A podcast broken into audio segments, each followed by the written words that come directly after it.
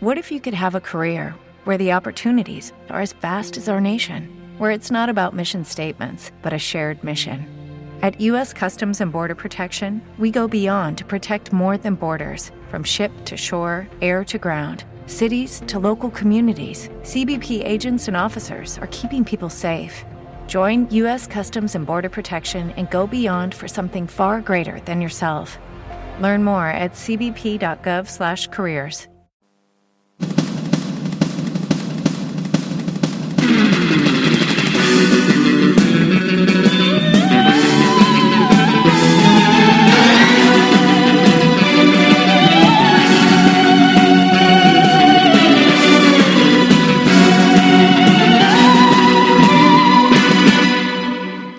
benvenuti alla 77esima puntata di Ricciotto. Come stai Aldo? Sto molto molto Ma chi molto sei tu, bene. Aldo? Sono uno. Tu sei Aldo Fresi, il famoso critico cinematografico? Tu sei Matteo Scandolini, il famoso bischero che fa cose, eh? sembra Sì. proprio di sì. esatto, Ma 77esima 77esima Ricciotto. puntata, virgola. Allora amici, eh, stasera va come va, nel senso che Aldo e io non ci siamo ancora ripresi dalla stanchezza, non dall'ubriacatura, dalla stanchezza, di un fine Stanchezza. settimana veneziano eh, dove abbiamo camminato. Io, io tra sabato e domenica ho camminato 32 km. 32 km, secondo me voi almeno una decina di più. Almeno 40 km di gioia, però. No, voi avete fatto anche tutto venerdì pomeriggio e e sera, Esatto. quindi voi una cinquantina, eh, cioè- 50 km di gioia. E siamo molto, molto, molto, molto contenti perché il nostro amico Giorgio Fontana, il nostro amico del Cuoricino, ha vinto il premio Campiello 2014 con un libro meraviglioso. E eh, se mi posso permettere di fare un commento personale, eh, è una bellissima vittoria contro il cinismo, contro il cuore di pietra, contro tutti gli stronzi che incontriamo tutti i giorni nella nostra vita personale e lavorativa, succate tutti quanti, per Esatto. una volta hanno vinto i buoni. Hanno vinto i buoni, sì sì sì, come ho detto a Giorgio e poi anche a sua madre, le- mentre si festeggiava, la sua vittoria è un segno di speranza per il mondo. E non perché ha 33 anni, No, quella è no. una cazzata gigantesca. Ah, e volevo ringraziare e salutare gli amici del Gazzettino che hanno titolato in prima pagina Baby Fontana vince il premio Campiello, andate a fare in culo. Uno dei più longevi giornali d'Italia sputtanato così. Di cosa si parla oggi a Ricciotto che vorremmo ricordare a chi magari è la prima volta che Parla si di ascolta, cinema. è un podcast che parla di cinema. Esatto, infatti eh, dilung- vi dilungherete di più su, su Giorgio Fontana Ale Ale Ale in Coccinelle, il podcast delle cose belle, perché la vittoria di Giorgio è una cosa bella e dunque è più sensato lì. Però siamo venuti prima noi, non si poteva non salutare. Tra l'altro Giorgio, andatevela a recuperare, è venuto a, Esatto. a parlarci del cinema espressionista e dei Puntata vampiri. 58, una cosa del genere. una roba così. Ma in ogni caso, poco male. Oggi, per festeggiare degnamente il campiello di Giorgio, parliamo di The Look of Silence, che è l'ultimo documentario di Joshua Oppenheimer. Ho il risotto che è lì che non sa bene se stare su o giù, e di Si alza il vento, che è l'ultimo film di Ah, pensavo dovessi fare un Miyazaki Hayao. E quello è il rischio, ma sarò metodico e cercherò di respirare in un certo modo. Dopodiché chiuderemo con un'intervista che abbiamo fatto, eh, però ve ne parliamo dopo. ok. No, vuoi dire subito, intanto io tossisco Sì, e no, cerco di diciamo... risolvere. Dai, dai, dai, dai. Domani, domani 17, i- a Bologna debutta l'ottava edizione, se non erro, del Festival di Cinema Lesbico, eh, Some Prefers eh, Cakes, e abbiamo intervistato la direttrice artistica del festival, che mh, è un'intervista che dura una mezz'oretta e mettiamo in coda la puntata così ve la potete godere tutta intera e non interrotta. Ovviamente abbiamo appena iniziato la puntata e uno dei tecnici del suono giusto, giusto in questo momento cammina sul mixer, Perché non so cosa c'è verrà gusto, fuori, non so esatto, cosa verrà eh, fuori. vabbè, ma il mixer ha subito un look interessante quando ci sono le lucine accese. Vabbè, allora, The Look of Silence, a proposito di look, vai via dal mio computer, gatto. Allora, The Look of Silence è... Ho sbagliato, Aldo, concentrato, Sto cercando concentrato. di... Dovevo mettere nella versione telefono il telefono, nella versione Ciao, aeroplano il parla, telefono vai, e lì ho fatta. Allora, The Look of Silence è il documentario che ha vinto il Gran Premio della giuria al Festival di Venezia di quest'anno. È un documentario prodotto con capitali Vedi, danesi. Venezia, Festival di Venezia, Campiello a È Venezia. tutto, è tutta una cosa su. Beh, Miyazaki, presentato a A Venezia, Venezia dell'anno l'anno scorso. scorso, esce da noi con ritardo, ma arriva. Allora, The Look of, Look of Silence è coprodotto da Danimarca, Norvegia, Finlandia e Inghilterra ed è diretto da Joshua Oppenheimer, che è un texano di 39 anni e che probabilmente, sono- eh, probabilmente in questo momento è la più luminosa stella nel panorama contemporaneo dei documentaristi, fatti salvi grandi vecchi come Werner Herzog ad esempio ed Errol Morris, che non a caso però compaiono in The Look of Silence in qualità di produttori esecutivi, dunque in qualche modo anche la loro presenza certifica l'importanza del documentario in quanto tale e l'importanza di Joshua Oppenheimer nel mondo del documentario.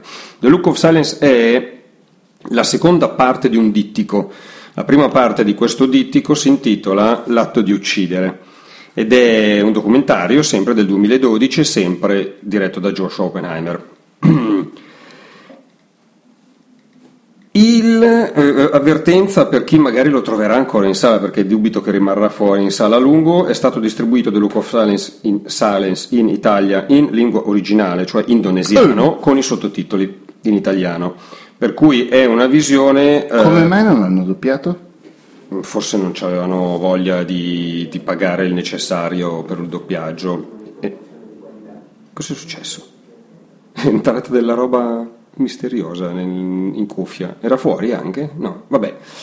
Eh, no, probabilmente hanno recuperato mh, il il materiale che serviva per presentare nella, nella mostra d'arte cinematografica dove tu devi presentare il film sempre con i sottotitoli e l'ha risolta così spendendo meno, in buona sostanza. Il dittico in questione, questi due documentari, sono incentrati sullo sterminio di oltre un milione di persone perpetrato nel 1965 dalla giunta militare indonesiana, quella guidata dal generale Suharto. La cosa particolare di questo evento storico è che gli assassini di allora continuano a occupare oggi posti di rilievo nella politica e nella società indonesiana, mentre i parenti delle vittime sono costretti a tenere un profilo bassissimo. Allora, nel documentario L'atto di uccidere, di cui parlo un pochettino anche oggi, perché quando uscì in sala, non ricordo più bene per quale mh, incasinamento del destino, non abbiamo avuto modo di parlarne Mentre che abbiamo parlato di qualche film d'azione stupido. Eh, si può darsi. Per cui va bene, parliamo oggi, che comunque il cerchio si chiude. Ehm, in l'atto di uccidere, Joshua Oppenheimer intervista una serie di assassini, di gente che all'epoca aveva ammazzato persone per conto della giunta militare. E documenta una cosa solo apparentemente sorprendente, cioè che gli assassini indonesiani non si sentivano in colpa né si nascondevano. Anzi, accolgono Joshua Oppenheimer in casa, fieri di aver fatto quella che secondo loro era la cosa giusta. Alcune interviste si svolgono con i familiari presenti. Per cui aver ucciso x decine di centinaia di migliaia di persone eh, non è una cosa brutta, fra virgolette. Questo è un, eh, non è un fatto sorprendente, non è follia, è un fenomeno noto agli storici, cioè unisci la legittimazione dall'alto alla disumanizzazione del nemico e otterrai violenza estrema, che è estrema proprio in quanto l'impatto psicologico su chi compie quella violenza è anestetizzato. È una roba che va avanti dalla- dalla- dall'alba dei tempi, insomma, e, e che ogni tanto si ripete ai noi. Il primo risultato nel documentario L'atto, L'atto di uccidere è che Oppenheimer può chiedere agli assassini di rimettere in scena le uccisioni, da qui anche il titolo, e questi lo fanno, in alcuni casi addirittura coinvolgendo una troupe per ricreare un set vero e proprio, in cui mimano ciò che hanno fatto in passato per far capire che cosa facevano. In un caso addirittura è una scena impressionante del documentario, è roba tosta questa, eh, ovviamente, eh, coinvolgono gli abitanti di un villaggio per rivivere un momento della loro azione eroica contro i comunisti, perché tacciare di comunismo chi poi doveva essere ucciso era la grande scusa per ammazzare un po' tutti, che magari erano anche comunisti alcuni, altri proprio per niente, ma semplicemente il fatto di essere additati come comunisti era una delle cose, uno dei gradini da percorrere per arrivare alla disumanizzazione dell'avversario e alla legittimazione della sua morte. Bene, una di queste ricostruzioni fatte dagli ex assassini avviene in un villaggio e ottiene delle reazioni assolutamente inattese. Una bimba del villaggio, ad esempio, piange disperata e non riesce a smettere di piangere. Una donna ha un mancamento e come spettatore ti viene il sospetto che quella donna abbia visto davvero ciò che adesso viene solo ricostruito. Il documentario svolta quando le riprese di Joshua Oppenheimer, Oppenheimer hanno effetto su uno degli ex carnefici. Cioè questo subisce, quest'uomo subisce una sorta di terapia psicologica e prende coscienza del fatto che i disagi vissuti dopo lo sterminio, perché lui ammette di aver fatto uso di alcol e di droga, ad esempio, quei disagi non sono dovuti al fatto di aver ucciso della gente che non voleva morire, anche se meritava di farlo. Quei disagi sono dovuti al fatto che quella gente non meritava di morire.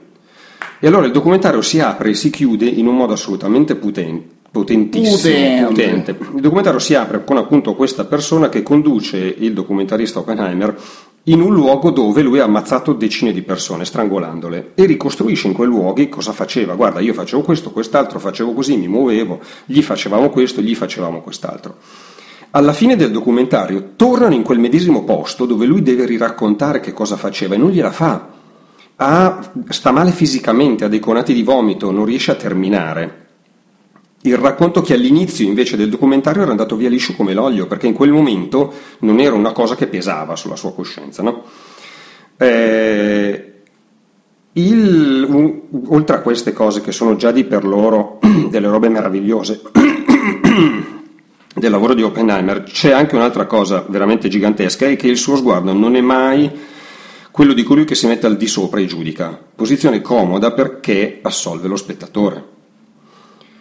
Invece lui documenta il concetto di una moralità relativa anche attraverso le parole di altri carnefici che non, non subiscono lo stesso percorso di consapevolezza e che continuano ad essere assolutamente convinti di aver fatto la cosa giusta e di essere anti, anzi degli eroi gloriosi. Eh, però qui c'è il problema della moralità relativa. Uno di questi che non si pente dice ah, chiaramente che crimini di guerra li stabilisce il vincitore e siccome io sono un vincitore, dice io posso pre- creare la mia definizione. Nessuno si scandalizza oggi per lo sterminio degli indiani d'America e ai tempi di Bush Guantanamo era la cosa giusta. Dopo, quando sono cambiate le cose, ma Bush è stato sconfitto alle elezioni nel caso specifico, è stato modificato. No, qua non sono d'accordo perché anche all'epoca di Bush Guantanamo non era la cosa giusta, infatti hanno, c'è stata una bella no, shitstorm. Questa la, mm, era quello che sosteneva questa persona, cioè il problema grosso è che eh, al posto di assumere una posizione che sarebbe stata forse anche umana, cioè di fronte ad un orrore così orrore, eh, Oppenheimer, regista, mh, poteva chiamarsi fuori no? e dire io mai nella mia vita farei questa cosa e di conseguenza avrebbe però consegnato agli spettatori un film più semplice perché è automaticamente assolutorio nei nostri confronti. Quello che lui invece riesce a fare è indagare il lato oscuro dell'essere umano in quanto tale, che in quel momento in Indonesia ebbe una delle sue possibili molteplici manifestazioni e in questo modo però il suo documentario guadagna una potenza clamorosa, perché non è più semplicemente un elenco di cose che altri hanno fatto perché quegli altri lì erano brutti cattivi, che sarebbe un, un inizio di un processo di disumanizzazione dell'avversario che poi conduce nei casi estremi alla violenza. Oppenheimer fa un discorso molto più figo. e l'altra cosa che dà veramente un enorme valore a questo documentario è che Oppenheimer dà un nuovo senso positivo al cinema, cioè nel documentario L'atto di uccidere viene ricordato ad esempio l'uso propagandistico dei film da parte del, del regime che pro, pro, produceva dei film che disegnavano i comunisti come brutti, cattivi, puzzolenti, bestiali, orrendi e dunque la guerra contro di loro giusta e, e, e baciata da, da, da Dio e dalle stelle. E ci viene anche detto che il cinema di gangster, gangster, statunitensi ha suggerito agli assassini diversi modi per uccidere le persone. Questa volta invece un documentario consente a un ex torturatore e assassino di compiere un percorso di consapevolezza.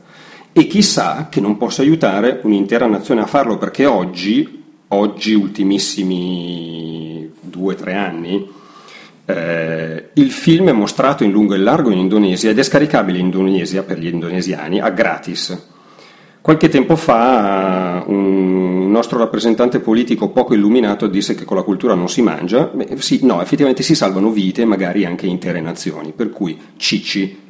Oggi è la giornata in cui, in cui, siamo poco poco polemici. No, eh. vabbè. Oh, tutto questo ben di Dio che ha caratterizzato uh, l'atto di uccidere torna nel documentario The Look of Silence, il quale ritorna sullo sterminio indonesiano ma da un'ottica differente. Questa volta il protagonista è il fratello di uno che venne ammazzato. E il protagonista vuole ricostruire i fatti della storia. non del caso specifico di suo fratello, ma della storia così come è accaduta sul serio. Vuole capire che cosa è successo, vuole incontrare gli assassini e fa loro delle domande, ma non per accusarli a testa bassa e, e come dire, attaccarli direttamente, chiedendo un dialogo pur senza concedere sconti a queste persone nel dialogo. Quello che fa lui è cercare la verità è la voglia di avere qualcosa di vero da raccontare ai suoi due figli, i quali a scuola si sentono raccontare una versione curata e falsa dei fatti di metà anni 60. Questa è una ricerca di verità del protagonista di The Look of Silence molto difficile, sia perché alcuni assassini non lesinano minacce più o meno velate, e fra parentesi fa impressione vedere nei titoli di coda di The Look of Silence e anche in The Act of Killing la quantità di ruoli della troupe ricoperti da gente che risulta anonimo, anonimo, anonimo, anonimo, anonimo. Ci sono decine e decine e decine di persone che sono anonime nella lavorazione di quel film. L'altra cosa che rende la ricerca della verità difficile è che il dialogo di per sé è doloroso, perché vai a, a rimestare su un rimosso, in fondo. E c'è una scena molto forte dove lui va a casa dello zio, lo zio faceva guardia, guardia, la guardia in carcere e in qualche modo dunque è corresponsabile perché lui teneva, faceva in modo che la gente non uscisse dal carcere e poi quella gente veniva tirata su sui camion, portata in un luogo specifico e ammazzata.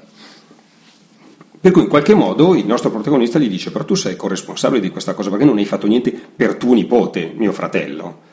E questo dialogo però è difficilissimo perché ovviamente non è che l'altro e dice ah sì hai ragione figata yeah. No cioè è roba veramente dura.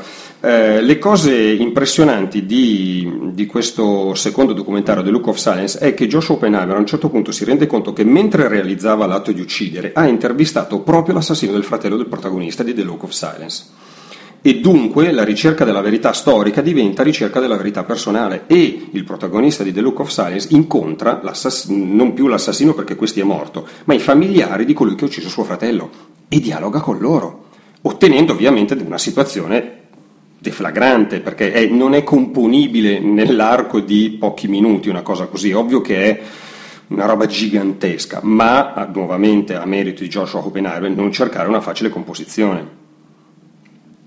Quello che eh, Oppenheimer ha dichiarato, tra l'altro, ed è una cosa assolutamente sacrosanta che qualunque documentarista dovrebbe scriversi a caratteri cubitali sopra la scrivania, è che era consapevole di addentrarsi in un campo minato perché raccontare i sopravvissuti su, a un genocidio spesso rischia di creare protagonisti eroici al limite della santità, no? con i quali sarebbe facile identificarsi e così però offrendo delle false illusioni agli spettatori che non si sentono chiamati in causa dalle possibili atrocità.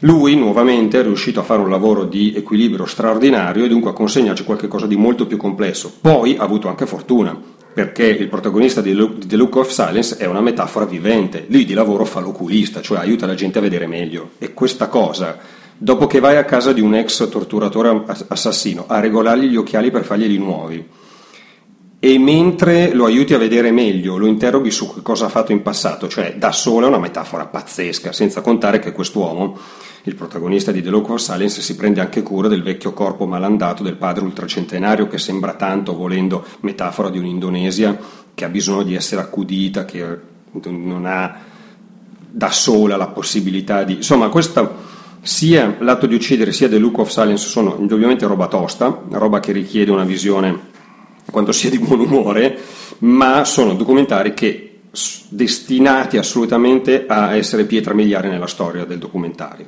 Per cui, se vi capita, se ci avete voglia, dategli un'occhiata, perché per quanto mi riguarda è roba che merita assai. Non so per quanto tempo The Look of Science rimarrà nelle sale. Ma insomma... Hai notato che sono stato un buono buono? Non, non hai fatto battute? Beh, anche qui l'argomento è. No, Adesso invece passiamo a un argomento. Volevo ringraziare Zio Mischi che ci dice che oggi Ciao, siete particolarmente grandi, perché di solito no? Eh? Stronzo? eh? oggi siamo particolarmente grandi perché abbiamo luce riflessa il potere del campiello ecco, no? per il potere della Confindustria Qualcuno di Sellerio e di Giorgio Fontana noi oggi siamo figli del solito. Sì, okay, buono, allora, si alza il vento. era tutto così sabato Aldo era incontrollabile. Eh, era gioia era gioia pura, eravamo tutti incontrollabili, veramente una, una overdose di gioia come non se ne vedeva da tempo, per ore e ore di seguito, bello Allora, si alza il Eh, eh, vento. sembrava, giusto per, per rimanere in ambito cinematografico, sembrava di essere nella versione bella della grande bellezza. sì, è vero, abbiamo anche incontrato strani animali che non avrebbero dovuto Sì. essere lì. Abbiamo incontrato Daverio, che è un mito vivente. Abbiamo incontrato Phil Daviero che pensavo fosse più basso, invece No, no, no. un- anche lui era fuori controllo, ma lui sempre costante. Beh, insomma, mh, le cose più bizzarre. Abbiamo anche finito a bere costosissimi bicchieri di grappa eh, fuori da un hotel che aveva le gondole private. Per- A proposito di... No, sì. Sì, erano fuori parcheggiate. Ma non hai detto che fossero senso. dell'albergo, eh? Io, a me piace pensare di sì, perché fa parte della leggenda. Allora, tutto ciò non c'entra niente. Si alza il vento, è eh, nelle sale fino a questa sera, eh, martedì, nel senso che è una delle Correte, uscite. correte. È un'uscita speciale, è rimasto nelle sale solo quattro giorni. Non è detto che poi magari qualche esercente illuminato n- non tenga duro un po' qualche giorno di più. Esercenti illuminati si fa fatica a trovarne, però sai mai. In ogni caso si tratta dell'undicesimo film del maestro totale Miyazaki Hayao, Cioè Hayao Miyazaki, Hayao, che è uno dei più importanti autori della storia del cinema, appunto, ed è Si alza il vento il suo ultimo lungometraggio. Per non- ora. Per ora, nel senso che lui aveva già annunciato in precedenza che avrebbe voluto ritirarsi, poi si è rimangiato la, mm, la dichiarazione e questa volta potrebbe essere vero perché vabbè intanto lui inizia a avere 73 anni e la lavorazione di un, di un lungometraggio come quelli del, di Miyazaki è particolarmente onerosa mh, in termini di energie spese. Inoltre è anche in corso una riorganizzazione dello stadio Ghibli, Ghibli non mi ricordo più come si pronuncia giusto, ma è quello lì mh, che fa pensare, bene, che fa pensare eh, che probabilmente davvero inizierà una nuova era all'interno della quale Miyazaki farà cose, presumibilmente, ma forse non più lungometraggi. Inoltre questo film è un chiaro testamento spirituale in cui convergono tutte le sue passioni ed è, è- è anche un meta ragionamento sulla sua personale ricerca di bellezza perché in fondo per diversi motivi eh, il, per il protagonista della vicenda può essere considerato una sorta di, al- sorta di alter ego di Miyazaki nella sua voglia di creare qualcosa di bello. Eh, il protagonista chi è? Questa è la storia di un un progettista aeronautico giapponese, ovviamente, della sua ossessione per la fabbricazione di un aeroplano che sia bello e del suo amore tragico per una donna malata di tubercolosi. Parentesi, tu hai scritto un bellissimo pezzo che è uscito ieri, l'altro ieri, domenica, Sabato, ricordo, sabato, durante, durante la nostra trasferta veneziana, trasferta è veneziana. uscito sullo spazio bianco, sarà nelle Sì. note della puntata, è veramente un pezzo bello. È bello. È bello anche perché Matteo ha letto la prima versione di quel pezzo e mi ha detto guarda questo no, questo no, questo no, questo no, questo no, io ho preso... No, ma è averne di gente che, mh, come dire, sa leggere le cose, sa dirti dove non funziona ed è amico abbastanza per non mentirti quando non funziona. Tesoro, scusa, ma mega niente, c'è una rivista, come dire. Eh, cioè, c'è una rivista e poi... Per esempio, Mischi, poi- perché non ti sei ancora abbonato inutile? No, per dire, cioè... eh. Eh, vabbè.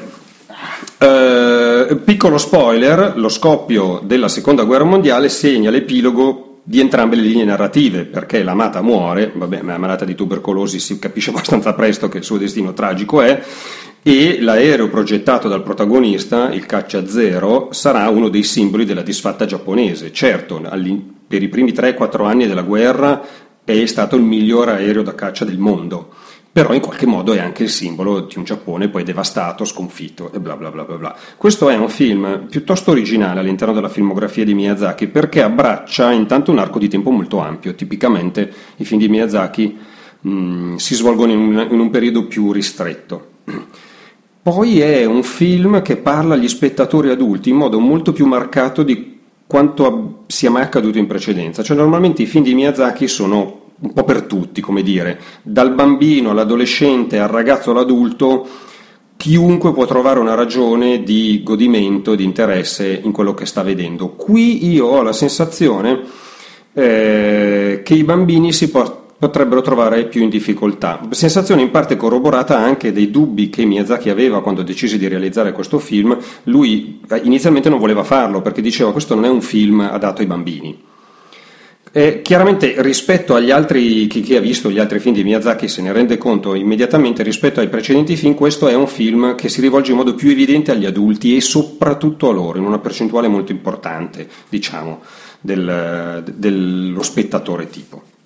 Un'altra cosa... Confermo comunque ieri a Mestre c'erano due o tre bambini piuttosto piccoli purtroppo per loro e purtroppo per noi perché ci hanno scassato la mente. Eh, certo. eh sì, perché se, se, cioè, se, si vede un film come Totoro, ad esempio, Totoro è una meraviglia un po' per tutte le età, a meno che crescendo tu non abbia ammazzato il tuo fanciullino pascogliano e vabbè, allora Sì, pazienza. ma allora sei diventato dei cattivi per cui ti abbiamo mandato a fare in culo all'inizio della puntata, quindi puoi anche non ascoltare, cioè tranquillo. Però effettivamente qui eh, è, è, tut- è, come dire, è più concentrato, ecco, meno ampio lo, lo, spettro possibile.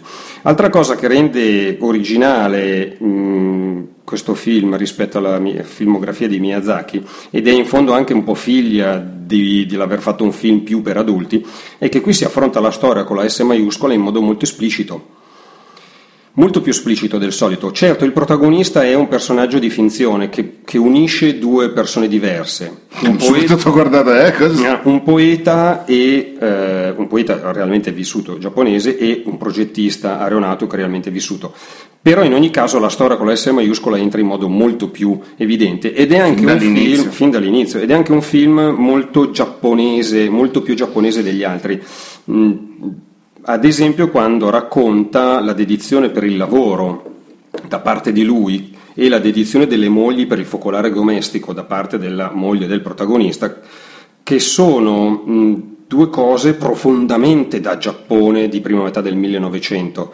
Eh, è da questo punto di vista abbastanza sorprendente la figura della sorella del protagonista che invece racconta un'emancipazione diversa, nuova, più moderna, non so, mettiamola in questo tempo, in questo modo. Altre cose mh, peculiare di questo film, racconta la morte direttamente e racconta anche il sesso, seppur in modo molto sfumato, per cui siamo di fronte a qualcosa di veramente insolito per certi versi. Eh, e è un qualche cosa di insolito che però secondo, secondo me... il sesso non lo racconta, lo mostra non mostrandolo. No, non, no, non lo mostra, lo evoca. Nel senso sì, no, nel cioè, senso però non lo, rac- non lo, racconta. Eh, sì, dipende cosa intendiamo per racconto. La morte la racconta. No, la, sì, la morte la racconta in modo più esplicito. Il sesso lo è racconta lì, evocandolo, però dipende cioè, che per esserci eh, sì, c'è, però. Dipende che, che non ci sta sopra, contrariamente alla morte. No, esatto, quello no. Ehm, secondo me questo è un film, eh, a me è piaciuto molto, so che a Matteo è piaciuto di meno per ragioni che poi ci spiegherà, che hanno comunque un senso. Eh, ma credo che potremmo essere d'accordo sul fatto che fra le cose veramente positive di questo film c'è ad esempio eh... c'è tutto, cioè nel senso a parte le cose che non mi sono piaciute c'è tutto di positivo no, beh, che sì. cazzo stiamo parlando di Miyazaki esatto. cioè. no però voglio dire questo è un, film, casa, è un, film, che, dove ci sono diversissimi registri narrativi c'è il sogno di Caproni cioè con Caproni il progettista italiano al quale il nostro protagonista guarda con rispetto e come fonte di ispirazione, c'è la storia d'amore, c'è l'affermazione dei fascismi, i successivi eventi di guerra, ci sono le vicissitudini di progettazione, ci sono i separati comici, vedi quello delizioso del matrimonio celebrato perché non si possono ospitare due giovani fanciulli sotto lo stesso tetto se non sono sposati. Però non hai mai l'impressione, nonostante ci siano un sacco di registri narrativi, di essere di fronte a un patchwork incoerente eh, Miyazaki sa perfettamente che questa in fondo è una storia piccola, fra virgolette, molto personale e la sua sensibilità riesce a far ruotare intorno a questa storia molto personale tutti i vari registri narrativi senza che diventino eccentrici rispetto al sentiero tracciato. Questa roba è figlia di una grande capacità di narrazione, un'altra eh, spia della grande capacità di narrazione di Miyazaki è che, ed è evidente soprattutto in tutta la prima parte del film, quando ci sono una serie di ellissi temporali anche ardite, lui ti racconta esattamente quello che deve essere raccontato, non c'è niente di più e niente di meno. Mm, quando lascia un episodio per passare al successivo della vita del nostro protagonista, tu hai già acquisito tutto quello che serve e non hai la sensazione di essere rimasto lì un attimo di più. Anche questa capacità di sintesi, questa capacità di, di, di sapere quando chiudere il capitolo, fra virgolette, è interessante. È un pregio di Giorgio Fontana, tra l'altro. Giorgio, poi ti giriamo gli Ivan. Eh, esatto. Non hai detto che questo è un film tratto da un manga tratto da un romanzo. Dillo tu.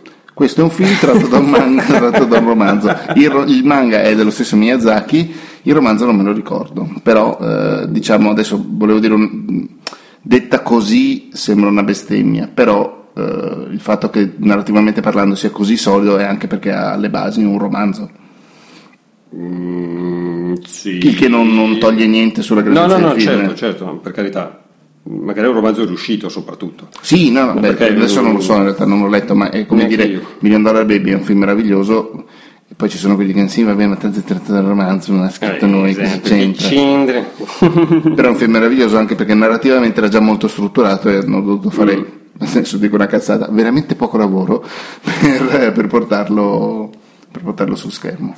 Stai andando a controllare. Era una andando... cazzata quello di no, veramente no, no, poco lavoro, eh, perché lo sappiamo bene che invece è un lavoraccio anche adattare. No, sì, no, ma eh, volevo essere preciso. Secondo Wikipedia il, è l'adattamento appunto di un manga di Miyazaki.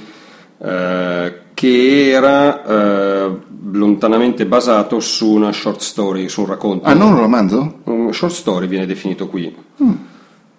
Scusa, mm. Scusatemi. No, e, e vabbè, poi che altre cose ho trovato di molto belle? Beh, il fatto che questo è un film struggente, cioè questo è veramente, almeno mh, mm, da un certo momento in avanti, io la cremuccia dura, dura, dura, ma mai melenso, mai stereotipato, cioè non ho avuto mai la sensazione di essere di fronte a qualcosa di stupidamente forzato per agevolare l'emotività dello spettatore. Lo spettatore è travolto dall'emozione, ma in modo onesto, anche questo è fico. Poi, per andare più nel dettaglio, non so, la scena del terremoto è impressionante, con, con questa capacità di immaginarlo e anche di ascoltarlo. È una cosa curiosa questa, sono stati utilizzati delle voci umane per creare molti suoni Vero, del l'avevo film. notato. E, e, treni, eh, motori di aerei, un sacco di cose sono realizzate con la voce umana e questo crea una sensazione stranissima ma molto molto bella, molto affascinante e anche un po' sospesa per certi versi sì. perché questa è in fondo una storia sospesa, sì, sì, accade un sacco di roba,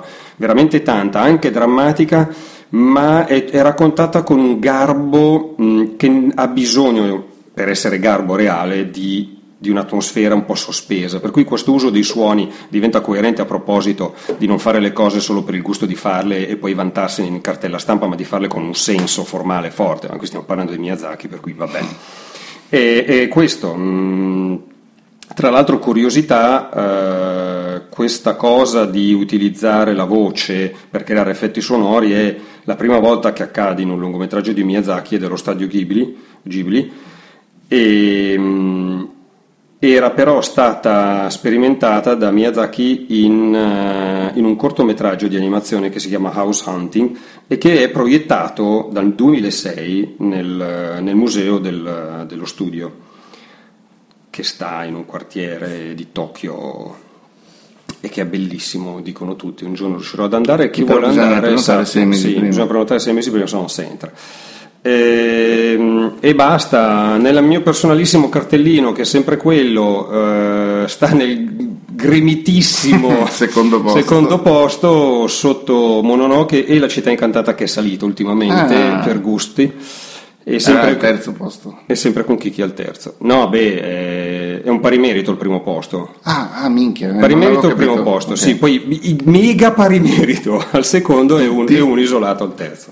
Però questa è la mia personale classifica, c'è chi invece preferisce altre cose e vabbè, si capisce. Mm. E, e basta, cioè se rimane fuori un pizzico di più anche per la magnificenza visiva, bello sarebbe utilizzare un grande schermo e un audio di sala degno di nota. Zia Mischi dice: Non so se sia vero, ma l'audio è, è stato registrato in mono e non stereo. Intendi questo podcast o intendi il film? E cosa audio del film? Stai facendo la domanda a me? No, a Mischi. Ah, no, esatto. Ehm, non ho la minima idea, non credo questo podcast, credo il, il, film. E se la domanda riguarda il film, non so rispondere. No, no, no, è una domanda mia. Cioè, lui dice: Non so se sia vero, ma è stato registrato in mono. Io dico: Che cosa è stato registrato? I suoni di cui parlavamo mm. prima o, o, tutto il film? Ta da da da. da, da, da, da. Beh, ti faccio una domanda invece, Aldo. Eh, questa è sicuramente per te c'è qualche critico che l'ha definito il più grande film di animazione di sempre. Questo? Sì. E boh. Eh, Mm, Posto che quel critico veramente non ha un cazzo da fare quel giorno. No, ma... cioè non saprei veramente, non saprei veramente dire. A parte che ho appena detto che lo piazzo mh, leggermente sotto Mononoke la città incantata, per cui non potrei. Però è quel tipo di frase che io personalmente non riesco a dire. Ogni volta che mi chiedono, dai, dimmi i tuoi film preferiti o il tuo regista preferito, io vado nel panico, perché ne penso uno, poi ce n'è sempre un altro, poi un altro, poi un altro, poi un altro. Caro Aldo, dovremmo adattare mm. questa tecnica. Rispondiamo con titoli di film porno, con nomi di registi porno, e così li, spa- li spiazziamo. Così è, è perfetto. Ehm, no, certo, se vuoi segnalare l'importanza di, di questo film in particolare nell'animazione degli ultimi anni, sì, è una roba clamorosa, è clamorosa perché Uh, Pixar sembra aver esaurito la sua stagione più alta e straordinaria dopo l'acquisizione di Disney. No, Te l'ho dici... già detto, dopo la morte di Jobs. Vabbè, sì, però insomma sembra aver esaurito. All'orizzonte non pare esserci nessuno capace di fare proprio in modo così efficace un universo narrativo poetico, fra virgolette e, questo film è clamoroso da questo punto di vista, cioè davvero sembra una mosca bianca, però il più grande di sempre non lo so, non saprei dire, cioè è uno dei grandissimi film, questo sicuramente, mm, per, per come è fatto, per la precisione con cui sono portate avanti certe cose, però poi come fai a dire se è il più grande di tutti è meglio di Mononoke, è meglio di Fantasia, per dire delle cose a caso Boh. Meglio della Sirenetta? Sì, no, meglio della Sirenetta sì. Way, way, way. way. È meglio di Ghost in the Shell? Boh. Cioè, Akira? Eh, c'è, c'è, un sacco di roba in realtà che è clamorosa. Secondo me è questa dichiarazione qui, è il più grande è, è più figlio della necessità, ahimè, che è tale, è necessità, perché noi lettori siamo pigri, di fare il titolo il sottotitolo, l'attacco col botto dei pezzi, perché se no non, la gente non te legge. E allora c'è questa corsa al, alla roba più figa, che in fondo era anche quello che ha provato a fare no? Baby Fontana Vince, un modo come un altro per tentare no, di no, aspetta, no, no, no, fermo, Baby Fontana Vince è anche comprensibile come ragione di spazio in una prima pagina. No, sì, ma è anche, mm, potevi dire... La stampa ha titolato altrettanto stupidamente il primo campiello che viene dal web. All'interno dell'articolo c'era ma Fontana, lei si sente che viene dal web? No. No, vabbè, ok. No, però voglio dire, mh, mm, poi siccome capita anche a me e capita anche a Matteo di dover scrivere dei pezzi, eh, oggi siamo schiavi del, delle ricerche su Google, per cui tutta una serie di cose sono quasi obbligate e per cui sì, non, non... Ah no, io me ne sbatto grandissimamente il cazzo di tutto il SEO. Eh, però alcune cose sono obbligate, soprattutto se ti pagano per, per, ottenere un risultato in termini di pagine visualizzabili. E allora a questo punto per tornare un a bomba... capiranno che non serve. Lo so, però per tornare a bomba non mi sento di, sottoli... di, di fare mia l'affermazione che è il più grande film d'animazione di sempre. Eh, non sparerei a zero su chi l'ha scritto perché credo che sia no, no, figlio no. di un... No, lo dico io, cioè, credo che sia figlio di un'esigenza altra da eh, basta. E Zio Mischi ci dice che ha letto non so dove che il maestro, chiamiamoci, mm-hmm. eh, ha scelto così, cioè i suoni in mono, per dare rilevanza solo ad alcuni suoni tipo quelli del terremoto. Può essere. E poi cita Evangelion tra i grandi film di animazione, tra le grandi cose di animazione, e visto che parliamo di Evangelion, ricordiamo che Evangelion ha creato Hideaki Anno, creatore di, di, della, di Nadia, il mistero della pietra azzurra, studente, come si dice, mm, pargolo, discepolo di Miyazaki perché sì. ha iniziato a lavorare con lui. Miyazaki un paio di volte l'ha indicato come suo possibile successore, ma la cosa più bella è che a un certo momento, scrivendo Si, si alza il vento, Miyazaki dice: Sta parte però ci starebbe proprio bene Anno. L'ha chiamato e ha detto: Senti, non è che mi vieni a fare la sì. voce del personaggio, Anno la voce del protagonista. Del protagonista tra l'altro scusatemi, e Anno era lì, poverino, stava facendo un film di Evangelio e ha detto ok, fermi tutti, ci vediamo tra un anno. esatto. E siccome non è uno stronzo, contrariamente a quelli che si mettono a doppiare da noi, ops, è andato a fare un bel corso di doppiaggio e poi si, si è, è messo a sì. fare il, il, film. Grande idea che hanno, ti vogliamo già bene, ma te ne volevamo già prima, poi se ci spieghi Evangelion anche un po' di più. Ecco, quello ti vogliamo un attimo meno bene, ma va bene, nessuno è perfetto. Eh, ora verrebbe il momento in cui io dovrei trovare un link eh, all'intervista perché l'abbiamo no, no, no, ho, ah, esatto, ma non lo trovo. Okay. Ho, ho, deciso di fare altrimenti, ma non vuoi ascoltare le mie ragioni? Ah, Ah, giusto, ragioni, la ragione di E Matteo. invece non te lo dico più. andiamo con- No, ti hai ritirato scherzo. indietro. Eh, no, allora a me è piaciuto tantissimo, ma non mi ha coinvolto.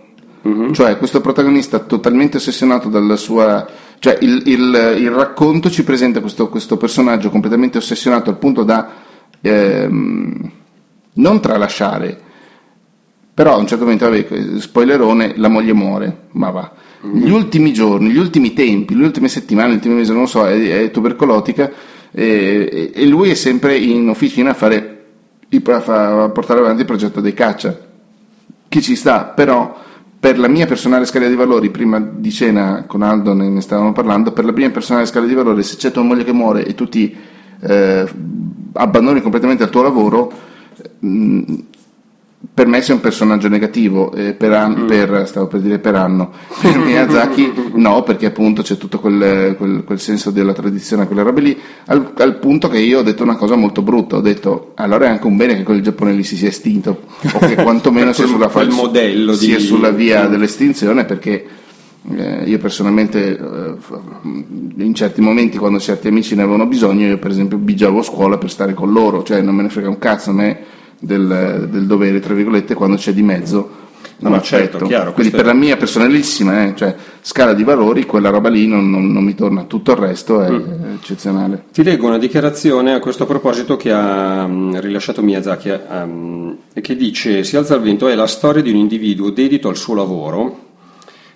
che ha perseguito tenacemente il suo sogno e i sogni contengono un elemento di follia e questo aspetto velenoso non può essere nascosto. Cioè, sono d'accordo. Esatto, sono no, nel d'accordo senso io, che eh. eh, ti, ti- Per- ti ritrovi il- con questa cosa. no? Sì, sì. Cioè, voi due, in in realtà tu e Miyazaki, per certi versi la, eh, la pensate nello stesso eh, modo, tranne nella parte finale della frase di Miyazaki che dice accostarsi alla bellezza può richiedere un prezzo da pagare e Giro, il protagonista, sarà distrutto e sconfitto. La sua carriera di progettista interrotta, ma resta un uomo di grande originalità con un talento Ma non ce lo dice nel film quello? Lui mette Non ce lo dice nel film. che la carriera è interrotta, No, sì. tutti- quando? alla fine tutti i miei aerei sono... Non ne è torna neanche una, nessuno, per- è come l'ho capito nulla. io e secondo me l'hanno capito tanti, è Mm. per colpa della guerra. Cioè il fatto perché sono morti in guerra, non perché per, per altri motivi o si interrompe la carriera. Cioè ci sono state in certi momenti le elisioni secondo me sono state troppo profonde e, e- e non hanno mh, permesso di, di arrivare fino in fondo perché il, mh, questa questo lato negativo del, del protagonista io non l'ho visto nel film. Il fatto che la sua ossessione avesse un, eh, un lato No, velenoso. no, no, no, il fatto che la sua sessione poi lo Lo, sconfigge. lo portasse allo sconfitto. il lato sì. velenoso è, è- è insito in qualsiasi sessione. Certo, e, e sin dall'inizio, es- quando lui ignora la sorellina Esatto, per esatto, leggere esatto. il libricino. Mm, Va bene, fateci sapere la vostra su queste impressioni, perché, beh, non sono componibili ovviamente, poi di fronte... Dice Zio Mischi che la moglie gli nasconde che è in fase terminale. È vero, perché a un certo momento parte per il sanatorio per morire e muore probabilmente lungo la strada. Però in realtà non è vero che gli- gli- lei forse glielo nasconde, ma il suocero no. Per esempio. No, infatti io, eh, sì, è una cosa molto sottile, io ho come l'impressione per certi versi che loro a un certo punto della storia, loro due come coppia, decidano di, concedersi, diciamo di concedersi la possibilità di vivere insieme, perché sanno che comunque non succederà. Dopodiché la possibilità di vivere insieme implica anche che lui si sente eh, costretto dal dovere, dal fatto che è un grandissimo progettista, dal fatto che il Giappone sta di fatto iniziando a precipitare verso la guerra, si sente in dovere di, di- di fare il suo cavolo di mestiere e dunque questa opzione del vivere insieme non è, è- secondaria, diciamo così, rispetto al lavoro, però a un certo punto loro in qualche modo decidono di concedersi il tempo, lo dice a un certo punto eh, alla sorella, lui, abbiamo deciso di vivere al meglio le, le- Sì. le giornate che ci restano, in qualche modo ho come l'impressione che mh, certo la remissività di lei tenda a, lei, lei tende a nascondere però lui non è inconsapevole di quello, cioè ho come l'impressione che questa cosa è una roba che loro hanno deciso di fare perché punto. Cioè io sto morendo e allora voglio vivere con te. Va bene? E lui dice ok, ma con consapevolezza, cioè mh, non perché mi ha ingannato, cioè mh, da questo punto di vista è tragicamente eroica la cosa. Sì, mh, dal mio punto di vista è, in- è inaccettabile, però Eh, no, certo, perché eh, sei tu. No, no, no, ma infatti a me personalmente quella roba lì non, non- non- gira perché eh, va bene essere pazzi, però se tua moglie sta morendo e tu passi le giornate in officina non- c'è qualcosa che non va, secondo me. Pertanto in questo senso non, eh, non sono stato coinvolto nel, Sì, sì. nel film. Dannato, dannato Miyazaki. Dannato. E basta, cos'altro dobbiamo dire? Niente. Cioè almeno. No, infatti, infatti, io adesso... Anche perché vi abbiamo già ammorbato per quasi 45 minuti, per cui è tempo di... È tempo di far partire lanciare- l'intervista. L'intervista, no, lanciala tu per favore, che io devo sistemare tecnicamente la Eh, roba. allora, praticamente per vie assolutamente traverse abbiamo avuto la possibilità di scambiare quattro chiacchiere con Luchi Massa, che, è- che cura la direzione artistica di questo festival, mh, che è alla sua ottava edizione, se non ricordo male, e, e dunque... Festival di Cinema Lesbico di Bologna, che Esatto, inizia di domani. Bologna e abbiamo voluto chiacchierare con lei per capire meglio di che cosa si trattava, che, che tipo di, di proposta era e bla bla bla bla bla bla bla e ne è venuto fuori questa chiacchierata. Questa chiacchierata che dura 32 minuti circa, che noi lasciamo in sottofondo, chiudiamo i microfoni, vi lasciamo ascoltare e poi in post-produzione inseriamo la sigla. Per cui vi salutiamo adesso. Esatto. Va Grazie bene. per aver seguito Ricciotto e ci trovate a la trasmissione, facebook.com slash la trasmissione, trasmissionepodcast.gmail.com, seguite Zio Mischi at Zio Mischi con la Y finale e la K, eh, la K prima della Y perché è un nostro caro ascoltatore Esatto. e merita, merita di avere tanti tanti followers su Twitter, ne ha pochissimi e, mm, e basta, forse un po' più di te Aldo. che stronzo Sì, che ma questo è normale. Io sono talmente assente sui socialini che... Va bene, e niente, vi lasciamo andare l'intervista. C'è niente da dire, Aldo? Cioè, co- No. co- cosa c'è da vedere al cinema? Ehm, The Look of Silence Ce lo trovate? finché resta fuori Miyazaki Miyazaki, se regge botta basta risparmiate i soldi per altre cose poi vabbè dei gusti pues, voglio dire non è che eh, stanno per arrivare alcune cose italiane viste a Venezia che potrebbero Qualcuno dice che il film di Zorro è brutto, io spero di no. Ma eh, sì, è uscito Francis Ha, Francis Ha non è male, è una, mm, una bella commedia un po' agrodolce, eh, delicata, mm, per niente scontata, bianco e nero, attenzione, è uscita credo in pochissime sale, però quello non è un brutto film, ha una sua ragione di essere. Eh, poi boh, mm, poi boh, fa niente, basta. Va bene, poi su... Beh, abbiamo parlato bene di Berlusconi la scorsa puntata, Sì, sta, sì, ri- sta resistendo in sala, anzi hanno, aument- hanno aumentato il numero di sale in cui Ah. è fuori, 10 in più, mica tante però, l'hanno aumentate e questo è buono, per cui mh, se si trova ancora nelle sale MAD, se si trova ancora il fuoco della vendetta, sono comunque pellicole che hanno un senso Sì, vi capita di vedere i Transform... No, sto scherzando. Ciao a tutti, buonanotte. Ciao. Ecco l'intervista. Con Luchi Massa, che è Luchi Massa, dici tutto quanto di te. Ah, perfetto, guarda. allora, sono la direttrice artistica di Fare Cake, eh, il cinema internazionale di cinema lesbico. Siamo all'ottava edizione e quest'anno dedichiamo il festival a Audrey Lorde. Conoscete Audrey Lorde? Allora, dobbiamo fare prima appunto un paio di specificazioni. Il festival è dal 17 al 21 di settembre, lo dico per chi è a Bologna, perché si tiene a Bologna, e per chi riesce a passare a Bologna, perché questa cosa è importante. E invece raccontaci di, di Audrey Lorde, di cui ho vagamente sentito parlare, ma mi sa che ne sai molto di più tu, per cui è meglio. Esatto. Allora, Audre Lorde era una poeta, scrittrice, eh, pensatrice, eh, una saggia. Mm. Eh, lei si definiva lesbica, madre, eh, nera, eh, guerriera e, e- e basta. E basta. Ha, ha Beh, già- scritto tanti. non è, è già non poco eh, come definizione. Non poco, esatto. E, mm, eh, lei ha scritto tantissimi libri e, e tantissimi anni che aspettavamo finalmente che eh, venissero tradotti in italiano. In italiano. Mm. E quindi quest'anno eh, ci sono due opere importantissime. Uno eh, si chiama Zami, così riscrivo il mio nome, una biomitografia uh, mm-hmm. a cura di Diana Borghi e traduzioni di Grazia Di Canio.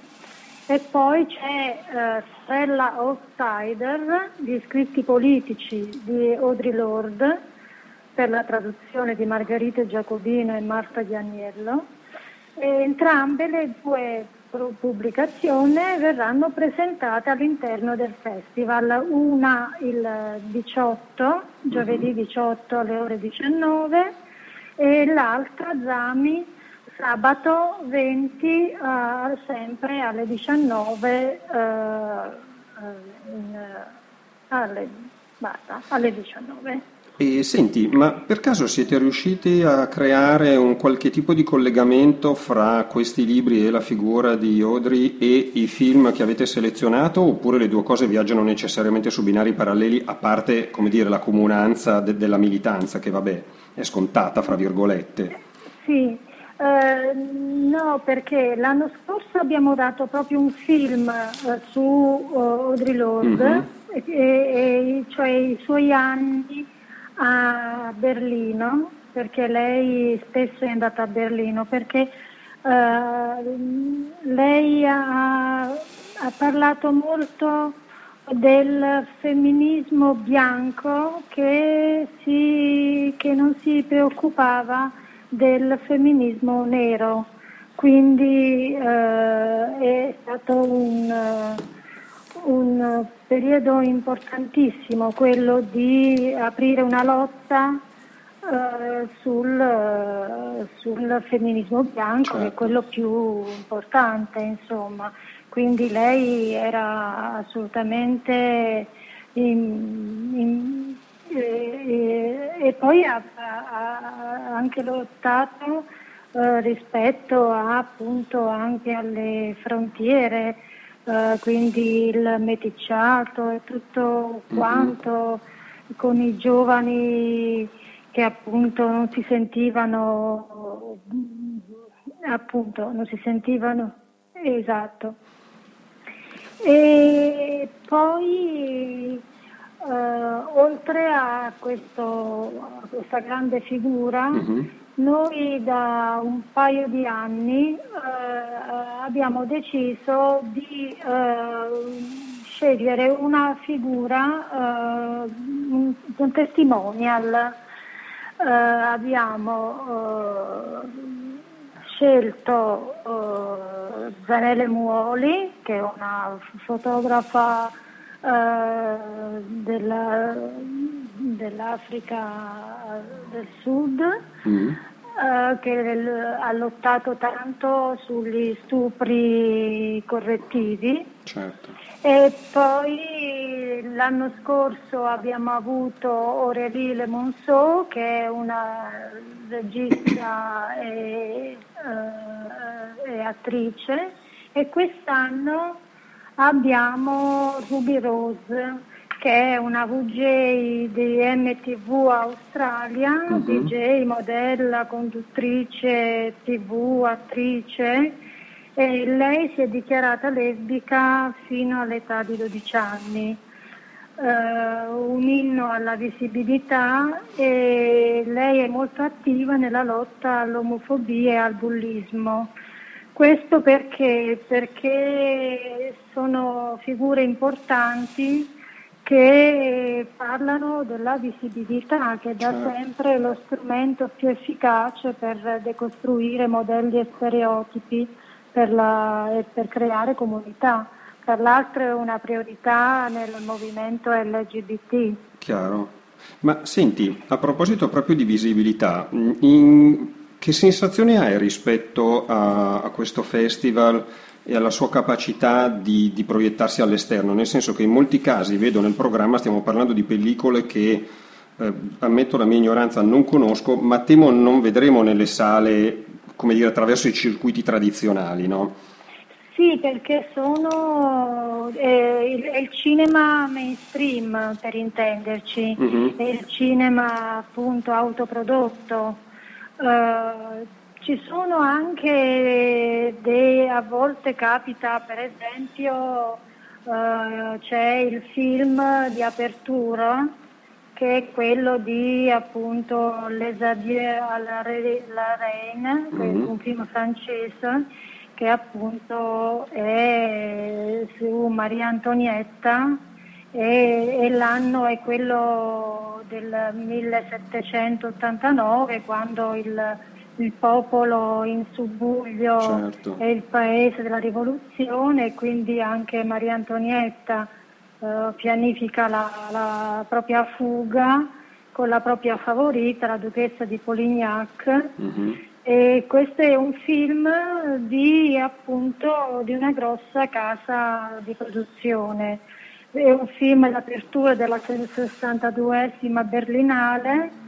Eh, questo dramma, diciamo, al contempo storico e intimo ci restituisce finalmente una regina un po' più lesbica del solito e, qui- e quindi l'abbiamo messa proprio all'inizio quando arrivano tutti quanti, sai, perché la- di solito l'inaugurazione è quella che arrivano tutti e tutte. Certo, è più facile, sì. È più facile, esatto, quindi è mercoledì alle 20.30 dopo l'inaugurazione e quindi questa è, è una casa di produzione grossa.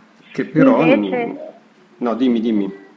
No, no, appunto è, stata, è stato a- a- in altri paesi, non è stato ancora in Italia. Eh, esatto, era questo, perché poi questa è una cosa che piaga in generale anche mh, le pellicole da festival, fra virgolette, perché il fatto di aver aperto la Berlinale non è assolutamente una garanzia poi di uscita in Italia, ci sono un sacco di film che si vedono negli appuntamenti festivalieri di vario tipo e che poi non, non riescono ad uscire per mille ragioni, per cui questo era poi alla fine era anche questo il, il dubbio che mi veniva quando ti facevo la domanda di partenza, cioè proprio la, la possibilità di incidere sul serio, non so come dire. Per Sì, quanto poi non si possa chiedere al cinema di essere più di tanto responsabile di tutta una serie di cose, perché ovvio altrimenti diventa anche il cinema responsabile di mille altre cose che, che gli si addebitano e delle quali invece po- povero non può fare nulla. Però mettendo, adesso mi spiego meglio perché l'ho detta malissimo, diciamo, si tende, perché Matteo mi ha Aldo- guardato Aldo male. respira, vedi di respirare, Allora, di a volte, a volte si sente in generale eh, affidare al cinema un ruolo che il cinema non ha. Per cui ci si solleva dalle proprie responsabilità e poi si pretende che mm, il cinema risolva tutte le questioni. Così non può essere, anche se non è ovviamente il cinema irrilevante nella creazione, che ne so, di un sentire comune, per esempio. Esatto, ma sai c'è anche un'altra cosa, per esempio, eh, molte case di produzione eh, a- a- ai film eh, festival eh, LGBT eh, oppure anche eh, solo lesbico oppure Mhm. solo gay o solo trans a volte. Ecco, non ci danno i film eh, in prima, non, Mm. ce li, non ce li danno, perché loro sperano di darli, che ne so, a, a Venezia o a Cannes, eccetera. E poi invece alla fine poi non li, non li danno, Certo. perché alla fine non li distribuiscono. E questo è veramente assurdo. Mm-mm. Sì. Tra l'altro sono anche eh, con dei prezzi veramente altissimi, cioè voglio dire, sono migliaia di anche mille, mille euro, Vabbè, anche caspita. 1500. Eh beh sì, eh, prima eh, ormai fanno così, anche perché ormai la pellicola non la danno più, perché non, la, non la usano più. Adesso fanno il DCP. Quindi c'è questo codice che tu lo puoi proiettare una sola volta, Certo. per esempio. E, quindi, e, e poi dipende, per esempio ci sono anche i documentari che invece che sono stupendi e che trattano de, delle tematiche anche veramente importanti. Per esempio noi abbiamo un documentario che eh, si chiama eh, fra l'altro eccolo, Out in the Night, mm. Prati- è, è, è la, praticamente una serata fra amiche gay friendly nel West Village, si trasforma in un incubo giudiziario per un gruppo di giovani lesbiche afroamericane perché eh, praticamente c'è uh, questo uomo uomo, come si può chiamare, un, uomo, un omofobo. Fobo, esatto, eh, che le aggredisce e loro per difendersi eh, pigliano un, un piccolo costellino che hanno con loro perché di solito le ragazze nere o i ragazzi neri vengono sempre aggrediti sia dalla polizia e sia dalle altre persone e tra l'altro eh, c'è questa, co- questa cosa che eh, o cinque ragazze o ragazzi mm. vengono definiti gang e mm. quindi vengono, uh, sono state arrestate tutte e la, quella che aveva il coltellino si è fatta otto anni di carcere. Ah, però.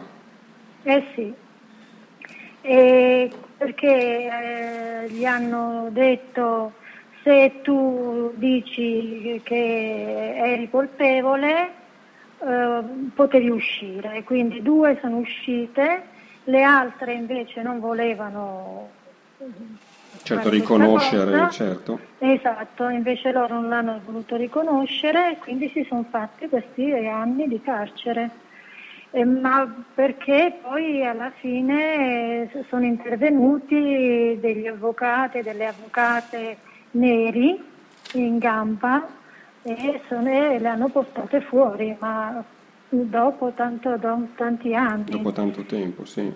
Esatto, quindi questa è una prima italiana e non so quando girerà in Italia, quindi noi lo proiettiamo eh, di solito lo, lo, diamo anche ad altri festival italiani, quindi io spero di poterlo far girare perché è un, vero, un bel documentario.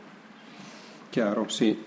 No, Matteo mi sei alzato. No, sì, volevo fare una domanda che è mh, complementare a quella che ha fatto Aldo prima, in un certo senso, ovvero normalmente per tua esperienza, questa è l'ottava edizione del, del festival, questi film qua a parte i festival, appunto, tipo questo ultimo documentario che poi mh, farai girare, farete girare presso altri festival, dicendo, non c'è modo di, di vederli in giro, norm- cioè nel senso, eh, sono, sono, purtroppo solo cose da festival. Ma io posso darli e posso... Festival o proiezione un... organizzata, cioè voglio dire, non c'è un distributore, purtroppo. Allora, eh, purtroppo questo è un uh, distributore agli Stati Uniti. Esatto, sì, sì, sì, intendevo per l'Italia. Ecco, no, per, eh, quindi eh, l'abbiamo pagato anche poco, perché mm-hmm. tre, abbiamo trattato tanto e l'abbiamo pagato 350 però eh, c'è una buona rete fra i vari festival, anche rassegne in sì. Italia, ci conosciamo tutti e quindi io posso dire che ne so a Milano prendi questo documentario sì, perché sì, è interessante eccetera eccetera, poi Sicilia, poi Torino, insomma ce ne sono di e insomma poi c'è Napoli, c'è Cagliari insomma c'è anche Padova, eh, quindi si può fare, sì, sì, ecco, si può fare una rete indipendente alla fine. Sì, ok, ok, ok. Poi un'altra domanda. Perché, vai, vai, vai. Anche perché questi film qui noi li, sottoli, so, facciamo tutti i sottotitoli. Sì. E poi anche per persone sorde, sì. questa è poi una nostra caratteristica e insomma, eh, come dire, è una rete eh, autodeterminata. Sì, sì, sì, sì, sì. No, un'altra domanda invece è che ehm, in, in, con questa domanda eh, reindosso il cappello del clown che mi è congeniale per questo programma è quanto è complicato, cioè nel senso noi abbiamo una certa idea di quanto è difficile, però racconti per favore molto brevemente, senza belagarti troppo, eh, ai nostri ascoltatori quanto è difficile fare un festival. Allora, e se, ci sono, e se ci sono difficoltà specifiche ehm, per, allora, per, il tipo di festival che fate voi?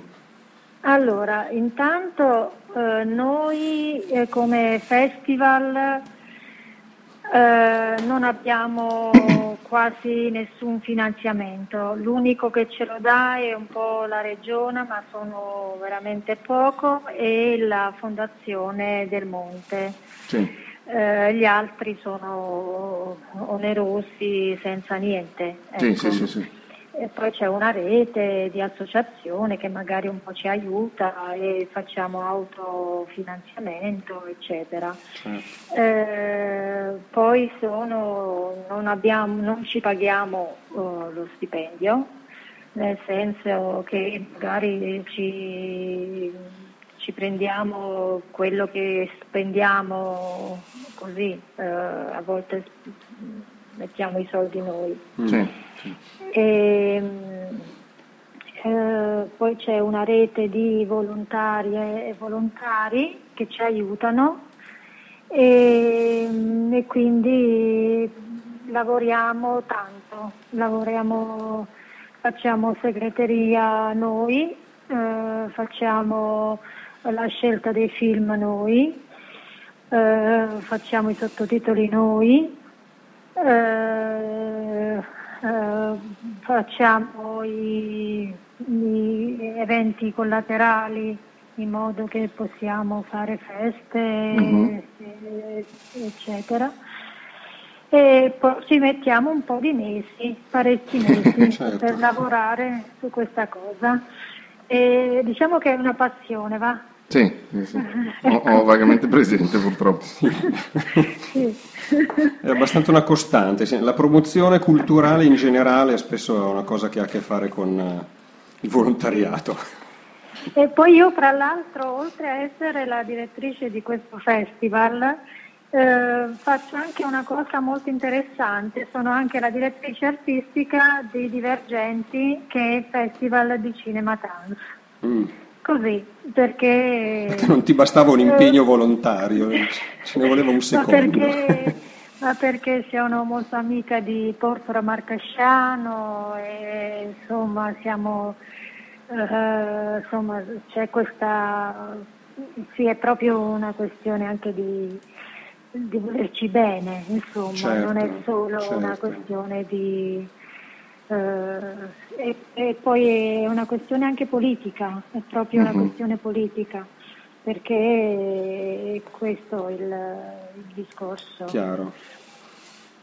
C'è dietro questa cultura che vogliamo far girare, che vogliamo far vedere che, che c'è del cinema di qualità, c'è uh-huh. del cinema da tutto il mondo eh, veramente da tutti i paesi, eh, quindi è veramente così, è una, è una bellezza che vogliamo far uh, girare. Ah, tra, l'altro il, tra, l'altro il, nostro motto di, di San Pepper Cake è celebriamo la ricchezza del cinema lesbico ci siamo mm. volute concentrare sul cinema lesbico per, darci, per, dare valore allo spazio alle donne e alle, alle lesbiche e quindi e anche perché a volte è chiaro che c'è più eh, produzione eh, magari gay, eh, invece sta crescendo veramente tantissimo uh-huh. la produzione anche quella lesbica e per fortuna anche quella trans, eh, con uh, film di qualità e, e, anche con delle belle storie. Certo. Perché di solito poi sulle storie trans che a volte vengono stereotipati veramente in maniera selvaggia mm-hmm. e invece c'è l'autoproduzione, eh, c'è la narrazione no? delle persone trans, delle persone delle lesbiche, quindi è proprio che si parte da sé mm. e quindi si narra eh, le proprie storie, la propria vita eh, e questo è quello che vogliamo far passare. Certo. Beh, Politica e cultura. Perfetto, intanto chi poi vuole uh, farsi un'idea di alcuni titoli per provare, se non riesce a passare a Bologna, a, a convincere qualcuno a portarli in un festival locale, c'è tutto il vostro programma sul sito sì. che, che, si esatto. trova. Poi lo metteremo anche nelle note della puntata, però detto al volo è eh, sunprefercakefestival.com, lì si dovrebbe trovare tutto quanto.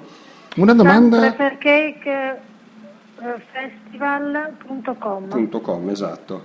Una domanda logistica, uh, c'è un motivo per cui lo fate a Bologna? Tipo, è la vostra città preferita? Ci abita, cioè, va bene anche la risposta? Okay. Ci abitiamo. Ci abitiamo. Per cui è facile per quello, sì. Ci abitiamo. Poi fra l'altro noi prendiamo proprio il cinema e lo, lo allestiamo noi sì. e, e facciamo Uh, sì, facciamo la sera, facciamo i DJ set, mm-hmm. vengono un sacco di gente. L'anno scorso è venuta uh, un 6.000 persone. Vabbè. Direi che è stato un, un successone, sì, decisamente. Sì. decisamente. Poi noi mettiamo anche un biglietto anche molto basso, perché 5 euro, voglio dire, certo. uh, po- potrebbero venire tutte e mm-hmm. tutti. Poi vengono anche dall'estero, da tutta Italia e quindi questo ci fa molto piacere. Beh, questo a proposito del, di uno dei discorsi che si facevano all'inizio, cioè la capacità di di farsi vedere, di essere significativi quantomeno nella vita di qualcuno, il fatto che si arrivi dall'estero e da tutta Italia è una gran soddisfazione a conti fatti. Sì, infatti. Mm. Poi non, è, non, non, non, ci sono solo lesbiche, gay e trans, ma vengono anche altre persone eterosessuali, eh sì. quindi, e quindi amanti del cinema. Certo. Beh, questo è, è, è come dire mi spingerei a dire meno male, nel senso che eh, sì, vince sì, no, la qualità male. della proposta cinematografica. È un bel film, punto, prima ancora del, della sua posizione politica. Eh, è un film fatto bene, altrimenti poi si rischia di avere un film che è giustificato solo perché affronta certi argomenti, ma magari è fatto malissimo. Invece no, così è grande Invece roba. No, eh. Esatto. E poi, tra l'altro, il festival si è molto eh, come dire, si è eh, ambientato nella città, mm, eh, mm. lo conoscono, eh, lo, certo. lo, frequentano e quindi questo è molto interessante, sì. anche perché, eh, perché ci collaboriamo insomma, con altre associazioni, insomma è una cosa bella. Bello. Bene, bene. Poi abbiamo facciamo cose anche tipo abbiamo tre mostre, mm. quattro presentazioni di libri. E sì, ci, ci, così, e vedo anche un workshop di tango queer. Esatto, tango queer. Fantastico. Eh sì. Allora, ascoltami, ehm, mi sa che ti sei beccata il primo premio, nel senso che il povero Aldo sa che io spesso, quando facciamo i programmi, faccio delle domande assurde che spesso mi nascono dalle cose che vengono, cioè non me le preparo quasi mai. Ehm, l'unica volta che mi ero preparato una domanda era la direttrice di Topolino.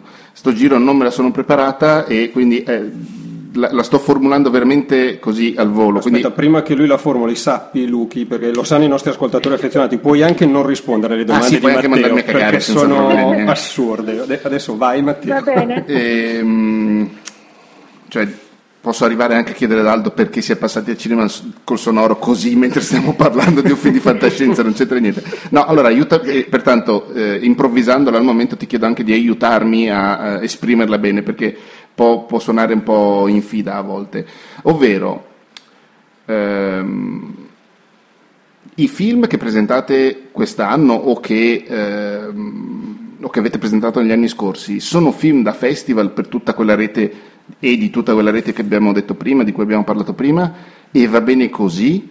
O secondo te sono film che ehm, per qualità artistiche e politiche meriterebbero un pubblico più, alto, più, alto, più ampio? Scusami, spiego meglio.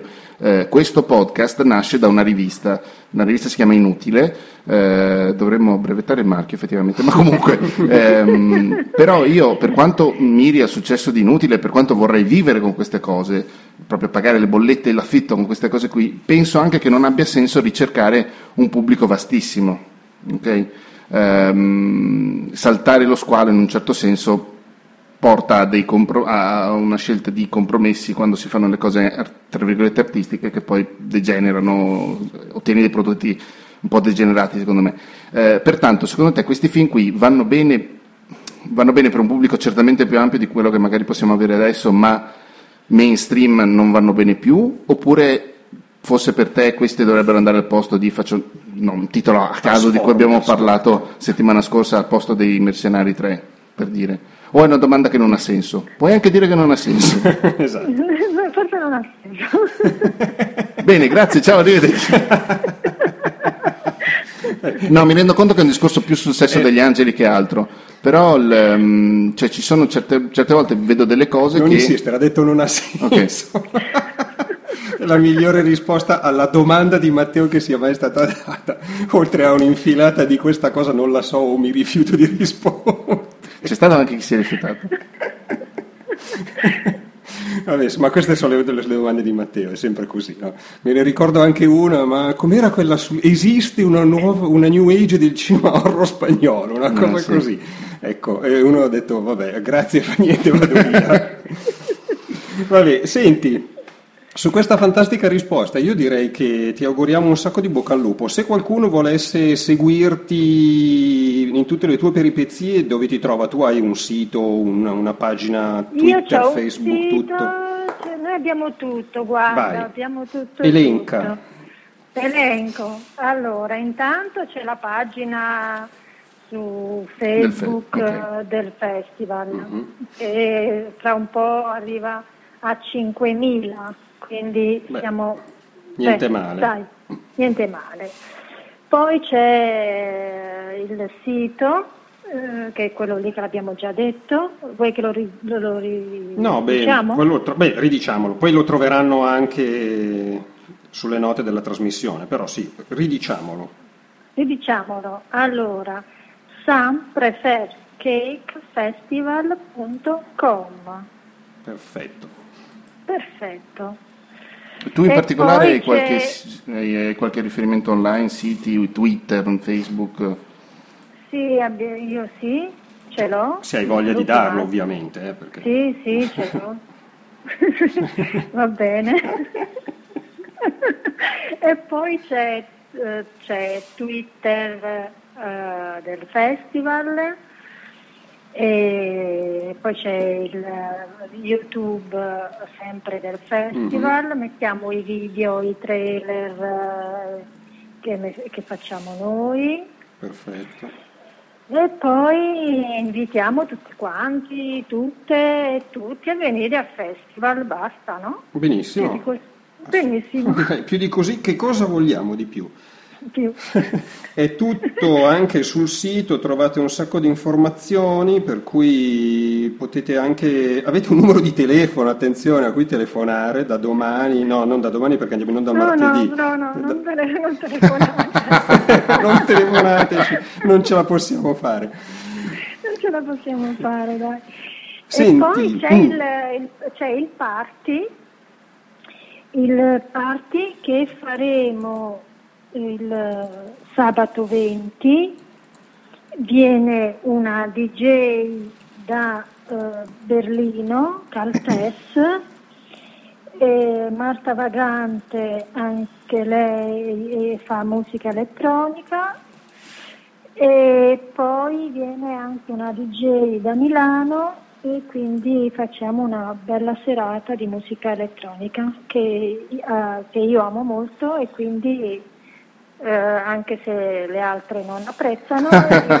io, io, Sono i vantaggi io, della direzione artistica, bisogna... Artistica, Assolutamente, eh, cioè, mi prendo la responsabilità di scegliere quello che piace a me, perfetto. Esatto. È la stessa cosa che faccio io col, col ricciotto.